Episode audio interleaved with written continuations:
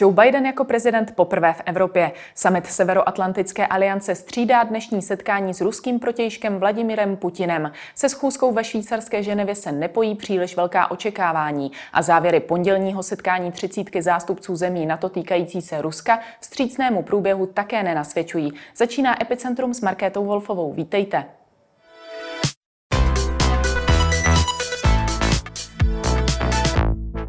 Ve studiu je se mnou bývalý ministr zahraničí Cyril Svoboda. Dobrý den. Dobrý den, děkuji za pozvání. Joe Biden je už týden na své první cestě po Evropě v úřadu prezidenta Spojených států. Po setkání lídrů zemí G sedm a také s královnou Alžbětou druhou následoval summit NATO. Dnes je na řadě třaskavější setkání s Vladimírem Putinem. Jak zatím to Bidenovo vystupování v Evropě hodnotíte? Tak přijíždí americký prezident a říká tu Amerika znovu, to znamená, že tu, jsou tu Spojené státy, které kooperují, konzultují se spojenci. To tu v době Trumpovy administrativy nebylo. V tomto je e, nová politika ze Spojených států jasná. Konzultuji, setkávám se a ta sekvence je jasná. Nejprve s nejbližším spojencem, tedy s Velkou Británií, pozdravení Alžběty druhé, potom Evropská unie, Severoatlantická aliance a teď vrchol setkání s ruským prezidentem. Takže se dá říct, že ty vztahy se o něco zlepšují oproti dob, kdy byl prezidentem Donald Trump? Tak je tedy náznak za prvé zlepšení vztahů s Evropou, se spojenci, i když nic dramatického, nového tu není, to znamená nadále platí povinnost a závazek platit dvě procenta H D P finanční příspěvek na Severoatlantickou alianci, respektive do rozpočtu obrany, aby se zvýšila kapacita. Na tom se nic nezměnilo, ale změnil se možná způsob komunikace, více úsměvů, více pohody, než to bylo v minulosti. Ona i slovenská prezidentka Zuzana Čaputová se ke všem těm setkáním s americkým prezidentem vyjádřila tak, že je důležité, že má Evropa zpět strategického hodnotového spojence. Takže to vnímáte dost podobně jako ona. Já si nemyslím, že bychom ztratili Spojené státy jako spojence. To takhle, takhle zlé to nebylo, ale je to příjemnější a tak je to milé. Ale zatím jsme v tom procesu, řekněme, těch milých gest. Zatím ještě nemáme výsledky. Zatím ještě se nepohnul třeba jaderný program v Iránu. Nepohnuli jsme se dál v dalších citlivých tématech, válka v Sýrii a podobně. Takže ještě těch velkých témat je hodně, ale atmosféra je příjemnější. Jakým směrem tedy počítáte, že se v těchto tématech pohneme? Vy jste i zmínil právě ta dvě procenta, které má přispívat každá země, my je nepřispíváme. Joe Biden hodlá trošku v tomto ohledu šetřit ze strany Spojených států. Jak se to třeba odrazí vůči Česku, vůči Evropě? Řekněme, že to, co je pozitivní, je to, že v době Trumpovy administrativy jsme skutečně riskovali, že kdyby byla vážná krize, tak Spojené státy byly schopny říct ne, dokud si nezaplatíte to, co zaplatit máte. Myslím, že takhle vyhroceno to dnes není. Nicméně závazek platí dál. Já když jsem sledoval kampaň Bidenovu i Trumpovu, než se skončily prezidentské volby, tak myslím, že právě na téma Severoatlantické aliance se oba dva vzácně shodovali. Že tam bylo nejméně rozdílů, takže tady neočekávejme něco nového. Lídři zemí NATO na summitu mimo jiné vyjádřili solidaritu Česku a dalším zemím dotčeným nepřátelskými akcemi Ruska. Z české strany za tento opakovaný postoj přišlo poděkování ze strany ministra obrany Lubomíra Metnara. Prezident Miloš Zeman se ale k této záležitosti nějak nevyjadřoval. Zaskočilo vás to? Nezaskočilo, protože šlo pouze o verbální projev solidarity. My jsme si nepožádali o to, co bychom nazvali společnou konzultaci na Severoatlantické alianci nebo o společný postoj či společnou akci na Evropské unii. To bychom museli procesně udělat jinak podle smlouvy, buď podle článku čtyři Washingtonské smlouvě, to se týká Severoatlantické aliance, nebo podle článku sedmdesát a dalších e, smlouvy o fungování Evropské unie na Evropské unii. To jsme neudělali, takže já, by, já radši o to odcházím, od toto tématu, protože to se tady podle mě pouští dýmovnice, jak nás Západ podporuje, ale to, řekněme, milá podpora pouze v gestech, ale to, co bychom si měli nárokovat a to, co bychom měli dostat, to znamená společný postoj, toho jsme nedocílili. ale je to především strana, chyba z naší strany. No, nepochybně na prvním místě z naší strany, protože tam se staly kroky, které potom vedly k tomu, to, co řekl britský premiér Johnson. Říká, já vlastně o tom nevím. To neznamená, že by nevěděl, to určitě řekli, co se píše v novinách a asi mu zpravodajské služby hlásili, co se odehrálo, ale on říká, já o tom nevím vlastně procesně. Vy jste si o to nepožádali přesně podle smlouvy, podle článku čtyři Washingtonské smlouvy, abychom konali tak, jak máme konat. To, když byla akce v Salisbury, to znamená pokus o otravu dvojitého agenta Skripala, tak to britská diplomace nastoupila okamžitě, hned druhý den. Okamžitě s jasnými požadavky vůči spojencům a postupovali podle těchto pravidel a docílili toho, že bylo nakonec vypovězeno sto třicet sedm diplomatů a dvacet dvě země podpořili Velkou Británii. No to byla masivní podpora. Hmm. Ještě se na chvíli zastavíme u vystupování Miloše Zemana na celém summitu. Ono celkově nebylo příliš výrazné, už na společné fotce sedí dost bokem, na rozdíl od dalších státníků vůbec nedal uh, prostor novinářům a hlavně uh, i hned po skončení odjel. Mohli jsme vidět, že třeba prezidentka Zuzana Čaputová se dokonce s americkým prezidentem zastavila, pohovořila s ním. Jak velký diplomatický náskok získávají politici, kteří se takto chovají?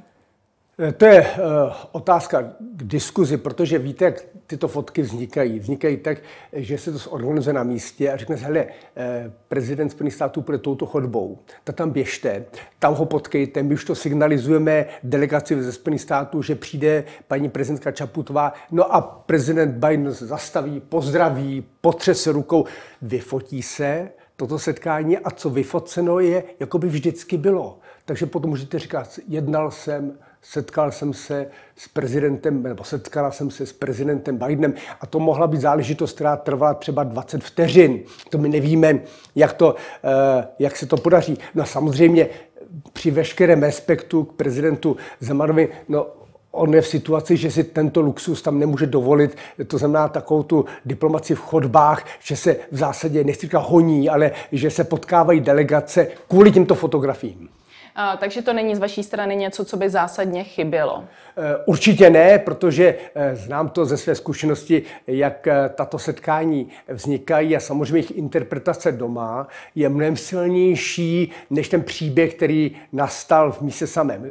Něco jiného je, kdyby v separátní místnosti prezident Biden se setkal s prezidentkou Čaputovou, měli spolu jednání, setkali se dvě delegace, tak to pom říkám šapo dolů, klobouk dolů, protože to je něco jiného. Ale ty ty fotky na chodbách, to mě e, nechává klidným. Hmm, ptám se i proto, že poměrně nedávno jsme viděli, jak je na škodu, když řešíme odpověď na teroristický čin spáchaný na našem území. A v té době jsme neměli vlastně plnohodnotného ministra zahraničí. Tak jestli potom nevznikají podobné situace, když tedy není navázán ten přátelský vztah právě i třeba mezi prezidenty?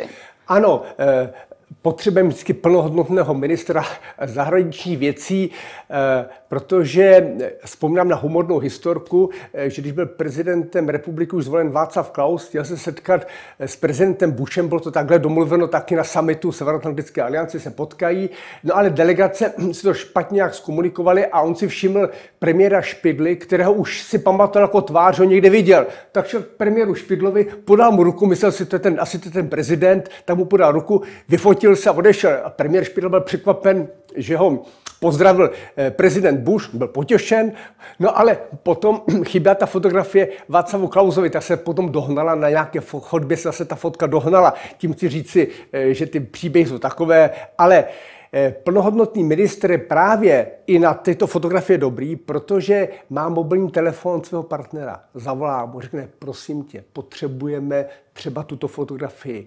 domluvíme to a když máte mobilní telefon příslušného ministra, můžete s ním mluvit a když se dokonce znáte a pamatuju se z tváře, znáte se jménem, tak dohodnete víc, určitě dohodnete víc. Takže při nejmenším vznikají takové politické trapasy. Přesně tak.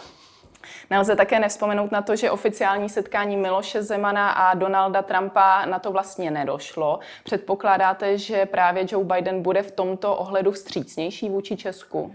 Nebude, protože Joe Biden je prezident Spojených států amerických a tam je fronta dlouhá, nevím, kam by je sahla, žadatelů o schůzku s prezidentem Bidenem. Takže těch žadatelů tam je, že jich neuvěřitelné množství. Nevím, kdo všechno žádá o setkání s prezidentem Spojených států amerických. A on se setká pouze s tím, co mu přinese nějaký užitek, nějaký profit.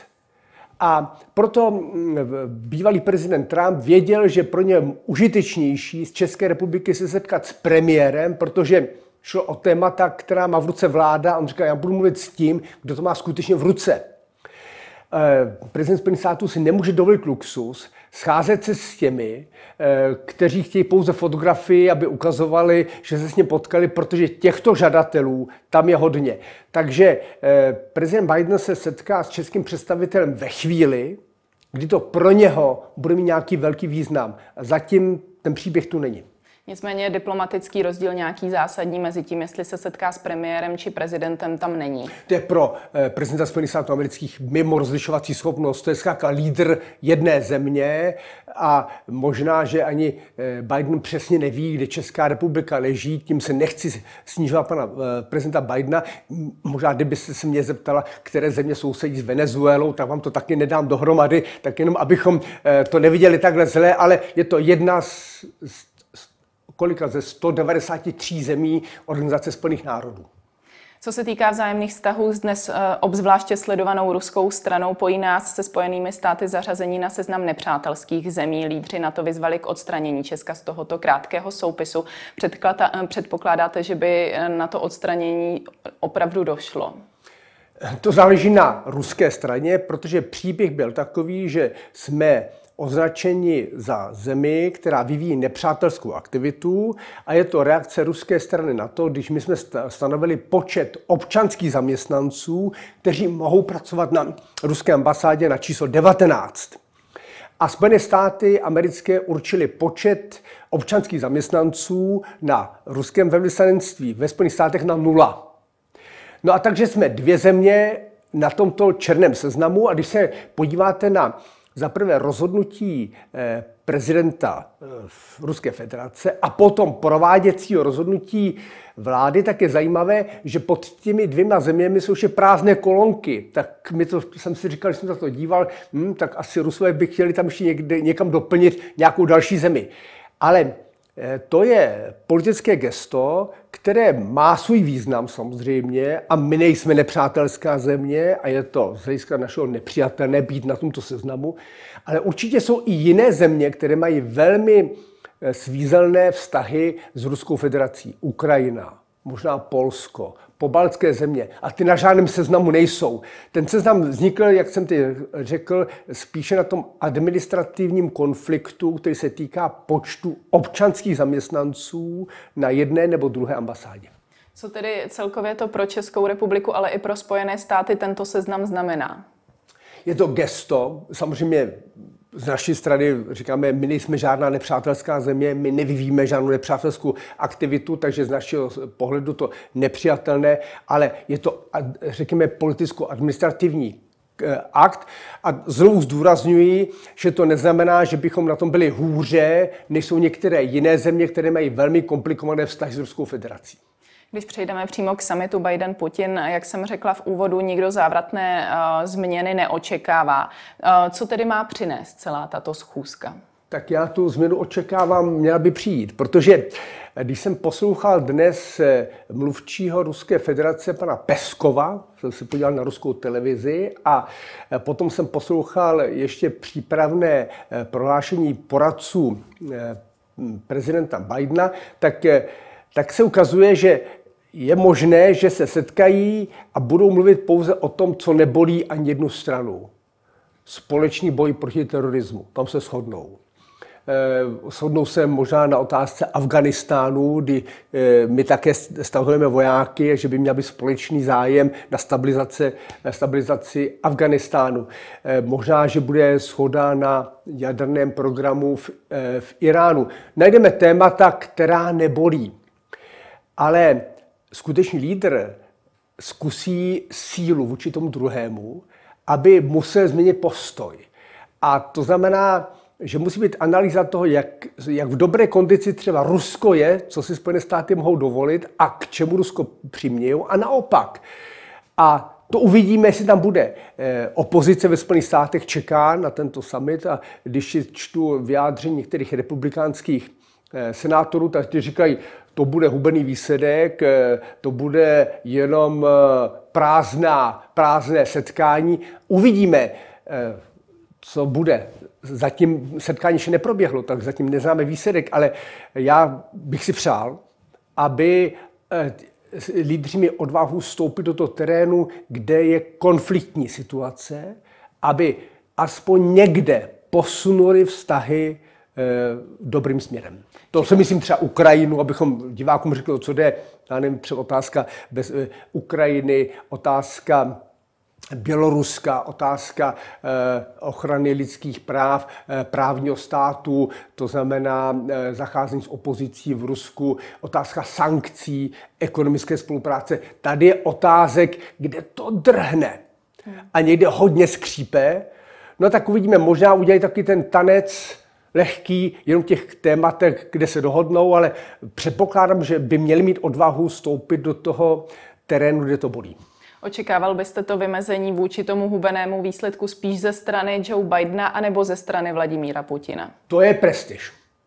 To tedy, oba dva tady jsou, teď se na ně dívají oba dva tábory. Dívá se americký tábor, říká, tak co dokážeš ty, prezidente Spojených států? Tak nám předveď, jaký jsi sirák, co jako dokážeš. A v Rusku čekají zase ti druzí. Ale ne, nedívají se jenom Rusové, Američani. Oni se dívají, a to je důležité, státy v Africe, v Asii, v Latinské Americe říkají, tak kdo je větší silák, s kým je lepší mít teď dobré vztahy, kdo je určovatel běhu dějin v tom globálním pohledu, protože setkání těchto dvou lídrů, to je první liga, nad tím už nic není. Takže se nedívají jenom obyvatelé Ruské federace na svého prezidenta, občané Spojených států amerických na svého prezidenta, ale dívá se celý svět.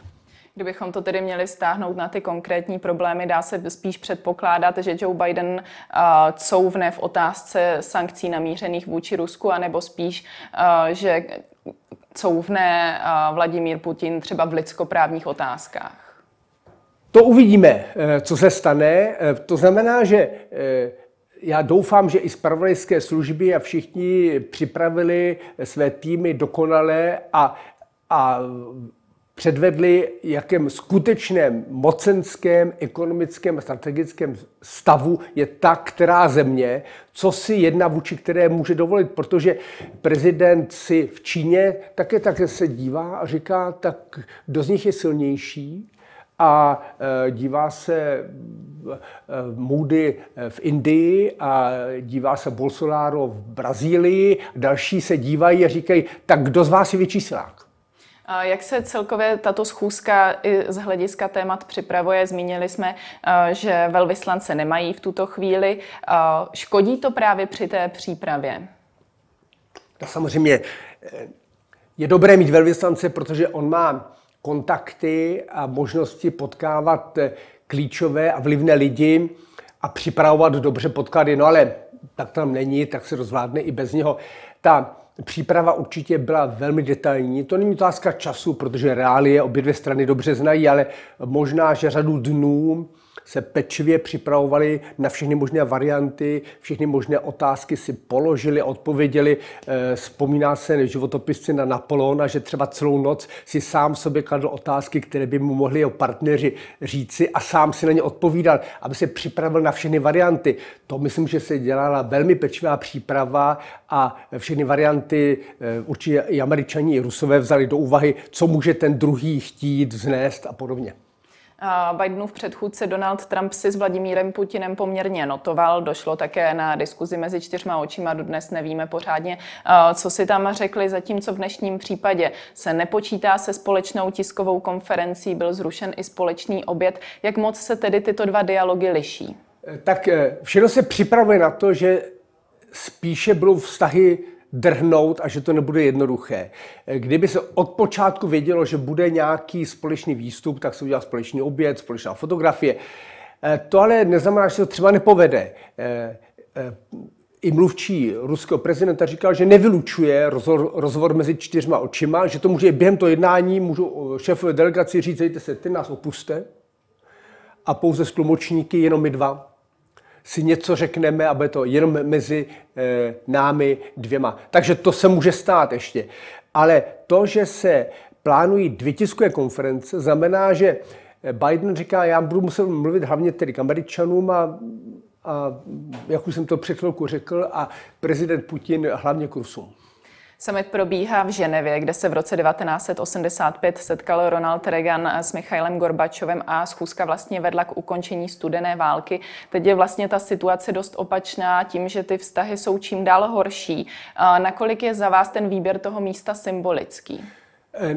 Já myslím, že to je vybráno velmi dobře, protože Švýcarsko je leta letoucí celá staletí vnímaná jako země neutrální. Že nepatří do žádného bloku, není v žádném vojenském paktu, takže je logice věci setkat se tam, kde je to, to prostředí naprosto neutrální. Takzvaně nikdo nehraje na domácím hřišti, což tehdy také zvolil v roce devatenáct set osmdesát pět Reagan s Gorbačovem, tak to zvolili úplně stejně teď oba dva lídři, protože je to pohodlné město, město bezpečné, krásná země, krásná vila, e, u krásného jezera a je to neutrální půda. Co se týká uh, nějaký, nějakého specifického chování Vladimíra Putina, ten si často dává na čas, dal si na čas i tentokrát. Schůzka měla původně začít už ráno, nakonec tedy začíná až uh, po obědě. Uh, je tím ruský prezident vlastně přímo známý, že na něho musí jeho protěžkové čekat. Uh, jak vy čtete tento jeho přístup? Tak uh, dokonce přišel na schůzku s prezidentem Trumpem o půl hodiny skutečně později a Trump na něho čekal dokonce v místnosti, kde se měli potkat. Tím Putin dává celému světu najevo, říká, na mě se čeká. Na mě se čeká, až já přijdu. A není to opačně. To je symbolické gesto, které má velký politický rozměr, že říká, tak ty demokrati tam už jsou, čekají, ale čekají, až já přijdu. No to je strategie, to, to dělá Trump, já jsem, teda Trump, Putin, já jsem dokonce, teď se díval, díval jsem se na televizi, říkal jsem si, udělal to stejně jako s tím Trumpem, že dokonce skutečně přiletí ještě později, než bylo plánováno. Ne, tak, takhle to neudělal, protože to by už byla velká provokace, to udělal podruhé, ale i to, že se na něho čeká, je vzkaz, který čtou lídři, jak říkám, v Africe, v Asii a v dalších koutech světa, na koho se čeká? Vnímáte to tak, že je to spíš pozitivní nebo negativní chování? Tak v zásadě, když se to podívám z hlediska etikety protokolu, je to nezdvořilé.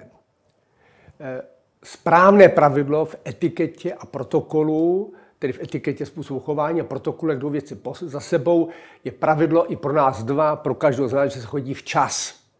Takhle to má být, chodí se včas, chodí se přesně. Na nikoho se nečeká. Takhle to má být, ale jakmile někdo hraje s časem, tak v tom hledá nějakou symboliku a gesta a, a sílu, takže to je styl Vladimira Putina, jenže protože už je to po několikáté, tak už podle mě už nemá takovou váhu, jako to mělo tehdy, protože tehdy byl svět šokován, když Donald Trump, a dokážete si představit asi jeho ješitnost, jak tam někde sedí se svým týmem a on říkají, už je tady, ne, ještě nepřistál, co asi Donald Trump říkal svým, svému okolí na, na to, že on, který nebyl zvyklý nikdy na někoho čekat, že na něj musí spolknout hořkou pilulku a čekat třicet minut na příjezd partnera. Věříte tomu, že vlastně už státníci do těch jednání s Vladimírem Putinem jdou s tím, že určitě přijde pozdě a že s tím počítají? Ano, a tím se taky zmírní ten dopad už toho gesta, protože jestli se to stává normou, tak dokonce se to může obrátit na druhou stranu. Říkajte se, my se setkáváme s Vladimírem Putinem a ten nedodržuje základní pravidlo, které mezi partnery je, a to nemusíte mít extra přátelské vztahy. Když si řeknete, sejdeme se ve čtyři, tak se sejdete ve čtyři a ne ve čtyři patnáct.